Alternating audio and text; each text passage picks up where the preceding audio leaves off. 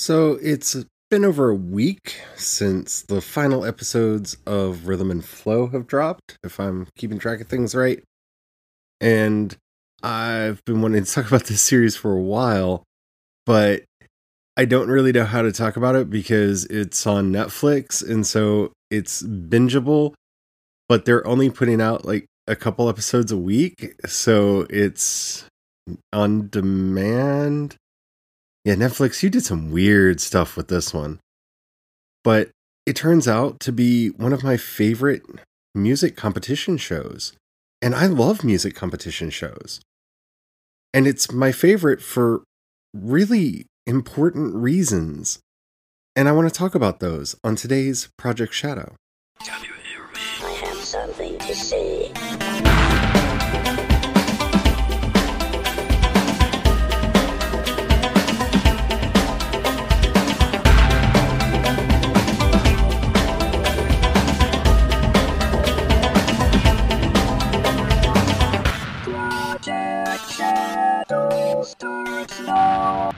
Hello, everyone. How are you doing today? My name's Charlie. You might know me better as sci fi fantasy writer C.E. Dorset, especially if you're reading my latest book, Crucify My Love.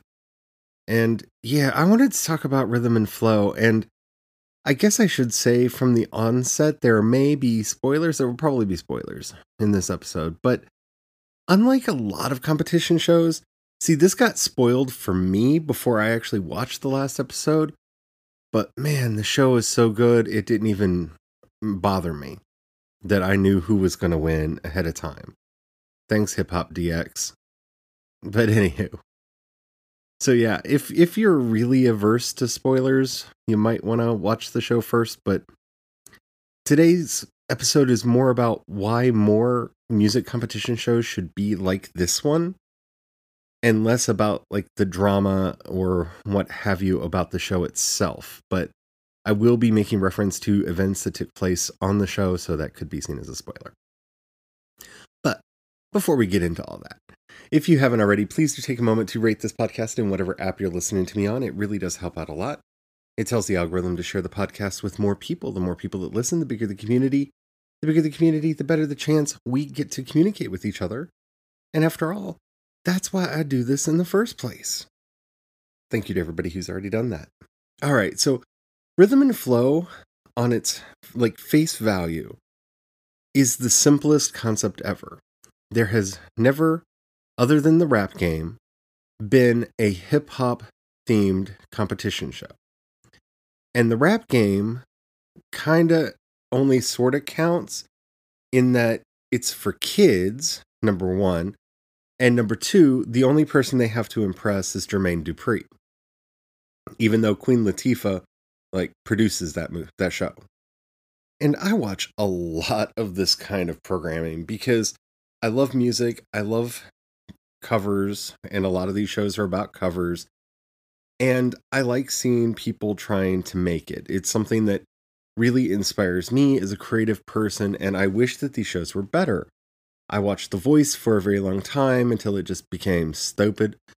And you could predict the winner from the rounds, the the not even the battle rounds, from the earliest episodes because it kind of developed an audience that had a particular formula for the type of person that it wanted to win. So it would be it was just obvious who was going to win. I never really got into American Idol. I felt that it was a lot more of a gimmicky show though I tried. I the X Factor I couldn't really get into, but you know I watch Masked Singer. I, I, I'm this is a format built for someone like me. But the thing that Netflix got right with rhythm and flow that a lot of these shows get wrong is it's actually about the competitors and the not only the competitions that they go through but the feedback they get from the judges is actually intended to make them better, even when it's some of the goofy stuff that Cardi B says. And that's the other thing. The three judges are actual legitimate st- stars in the genre. It's Chance the Rapper, T.I., and Cardi B. And I mean, some of the guests that get brought on, I mean, we got Killer Mike, we've got Snoop Dogg. I mean, I, I could go on for a long time because they brought in quite a few guests in the early episodes. But these are people that are actually important in the genre. And it was really smart of them to limit to one genre. So you didn't have to figure out how does a rapper go up against a pop star who goes up against a country act. None of that. It's just straight up this is a hip hop competition that you would expect someone who's in the business to be doing. So you have the cipher, you have the battle rap, you have the music video, you have them working with various producers, you have them working with big name producers, you have them doing a feature on an R&B track, and then you have the final performance and they're being judged all along the way on how they do this. And this is and it gets pointed out on the show is kind of the trajectory of a hip hop artist's career. And it worked really well because it made the competition something that music competitions usually aren't all about the music. Now, don't get me wrong, I mean, we get B roll and backstory on all the characters and how bad they want it and how bad they need it and how bad it'll help their, you know, how much it'll help their family and all that. You know, all the stuff that you expect from a reality show, you know, music competition with up and comers in it. But the way that it actually worked out, it was a wonderful way to showcase the hip hop community. It was a wonderful way to showcase hip hop culture in that you got to see the ciphers, you got to see the battle raps, you got to see exactly what this music meant to them, not just how bad they needed the money or how cute they were in their stage costumes or any of that. It was really about the music. And that's something that you don't see in a lot of these music competitions because they've generally go for a gimmick. I mean, let's be honest, The Voice, at least last time I watched it, was more about the witty banter between the judges and which team is going to win than it really is about the music. American Idol was about the judges. The X Factor was about the judges. The Masked Singer is about the judges. And, well, the guessers, they're not really judges, but you know what I'm saying. And, you know, the mystery gimmick of who's actually under the mask. Now, there's nothing wrong with any of that, but none of it is purely about the music. And this show really did feature prominently, like with the with the sample challenge, for example. They were given a sample, and they had to uh, that had been used in famous hip hop songs before. So they had to find a way to use it and use it well, but also not feel like, not remind people too much of either the pre the original track or the famous track or tracks in some cases that used that sample. That's a very interesting challenge. And one of the things that comes out of it is one of the artists I thought did something really interesting with an Edie Brickell sample. Flawless Real Talk, he did some really interesting stuff with an Edie Brickell sample. But then Cardi B pointed out you couldn't tell it was an Edie Brickell sample. So what's the point? And she pointed out the actual business reality of using samples of how much the artists generally want and how you can go into debt if you're not making a hit with that sample. That they're going to want a lot of money up front and they're going to want 50% on the back end and that comes out of the artist's cut, not the label's cut, the artist's cut. And that kind of candid expression of what the industry is like was really refreshing to see because, yeah, a lot of these people had talent, a lot of these people had things going for them, but they were looking at them as people who had been in the industry for quite some time and who were still prominent in the industry and looking you know how is your stage presence? Are you do you have a marketable look? Are people going to be into you? Does your song have a good hook? Are people going to be listening to it in the club? Are people going to be putting that on repeat on their playlists? And they're using those kinds of metrics to figure out whether or not they want an artist to move on to the next round And that's just brilliant. Because that's rea- that that is more reality based than anything else. Now, we can talk about whether or not they made right decisions in this round or the other, and that's where the drama comes in and that's where conversation gets going and all of that. But the fact that they're actually using real industry metrics and really trying to judge based on what the industry would do with the that particular track and how that would probably be you know accepted by the mainstream audience that's out there. You know would it be a hit? Is that what's actually going on here or not? That's brilliant. That's powerful and that is the kind of reality that doesn't get brought into these quote unquote reality shows. And so everybody who took part in the process got an education in the field that they are trying to get into. And that's just brilliant.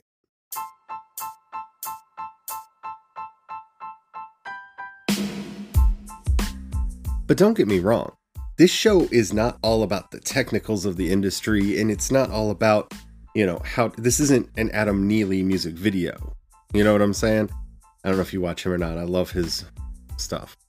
But you know this isn't that kind of educational tv but the fact that that gets included into the process makes the show much more engaging and much more interesting because when you hear the judges not liking something, even if it's something that you liked, and you have to realize that, the, you know, personal taste and all that is coming into it. But when you hear their reasons, because they don't just say, you know, didn't like it, but they actually say the reasons. And even like some of the goofy ones that Cardi B put forward in the show. And she she really is the she's the comedic judge. Like she was put in to be the comedic judge. So you have the two serious judges, the super serious judge on the one side with T.I., and you have the the nice guy but serious judge with Chance the Rapper. And then you have Cardi B, who's the one there to, you know, have a good time and make make the show funny. Because that's kind of Cardi B's brand is, you know, she's irreverent and she's funny and all that. But even some of her more ridiculous statements that she made throughout the show were backed up by words that explained why she felt that way. And here's really where we get to the spoiler part of the show because I kind of already named one person that got into it for a bit, but now I'm going into the spoiler. So you, if you don't know and you don't want to know who's in the finals, and granted, I didn't know who was in the finals, but I did know who won. So, you know, that did not affect my enjoyment of the thing, but I'm not entirely spoiler averse either. So if you're interested in watching the show and you don't want spoilers, go watch it, come back, listen to the rest of the show. Okay? But when you get to that final episode, spoilers are incoming in five, four, three, two, one. And you've got Troy Man, you got Londynn B, you've got Flawless Real Talk, and you got D Smoke. And these are four very different rappers. These are four very different musicians, very different artists who are approaching the music very differently. And you really get to see that in the final episode. And that's the brilliance of this show is usually by the time you get to the finale, the machinery of the show has hom- homogenized the product that's being produced so that by the time you get to a season at the end of a season of American Idol, you know what an American Idol singer is going to sound like because there's a certain sound that comes out of American Idol. No matter what they sounded like going into the process, that's what they sound like at the end. Same thing's true for the voice. They come in all unique in their own, and then they get homogenized through the process to the point where you know what's going to be, despite who's in the finale, you know what's going to be in the finale because they have homogenized it all down to sound like the voice. And that's true for a lot of these competition shows. That's how these competition shows work. For good, bad, or indifferent, that's how they work. But the fact that we got to the end of this and we have four very different musicians four very different artists with four very different takes on not only the industry and why they want to be involved in the industry, but in how they put together music and what their music sounds like. And when you listen to the finale album, because they put out two albums for this series one for the music videos and one for the um, finale. I wish they'd put out one for the collabs because there's some of those that I would really like to have, but they did not do that. Um, though those may come out by the individual artists, who know, who knows. But I wish they had put out one for the collabs as well, but they didn't. um, there's actually a lot of music that played throughout this show that I wish we would have got they would have put out. But anyway, by the time you get to that final episode, they are so different one from another. And like Troy Man, nothing against him. He, he's a great, great rapper, but he was he and Flawless Real Talk were kind of on the bottom of my list going into it. I, I wasn't really a big fan of a lot of the stuff that they'd done, though I have to say a couple of the, you know, some of the stuff didn't make my playlist, but you know, I wasn't a huge fan. But man, Flaw no, it wasn't Flawless came out first. It was Troy Man when he came out first and just tore up that stage. That's when I knew this was a different kind of music competition. Because, you know, by the time you get to the end, everybody's got their favorites, you know what's going on, especially because this isn't one of those America Votes shows, and it's not one of those audience votes shows. The only people that have a say are the judges, are the three judges. So T.I., Cardi B, and um, Chance the Rapper. They're the only three that have a say in what's actually going to happen at the end of this series. And so you feel like you know what's going to happen because by this point, they have learned the taste of these artists, of these judges.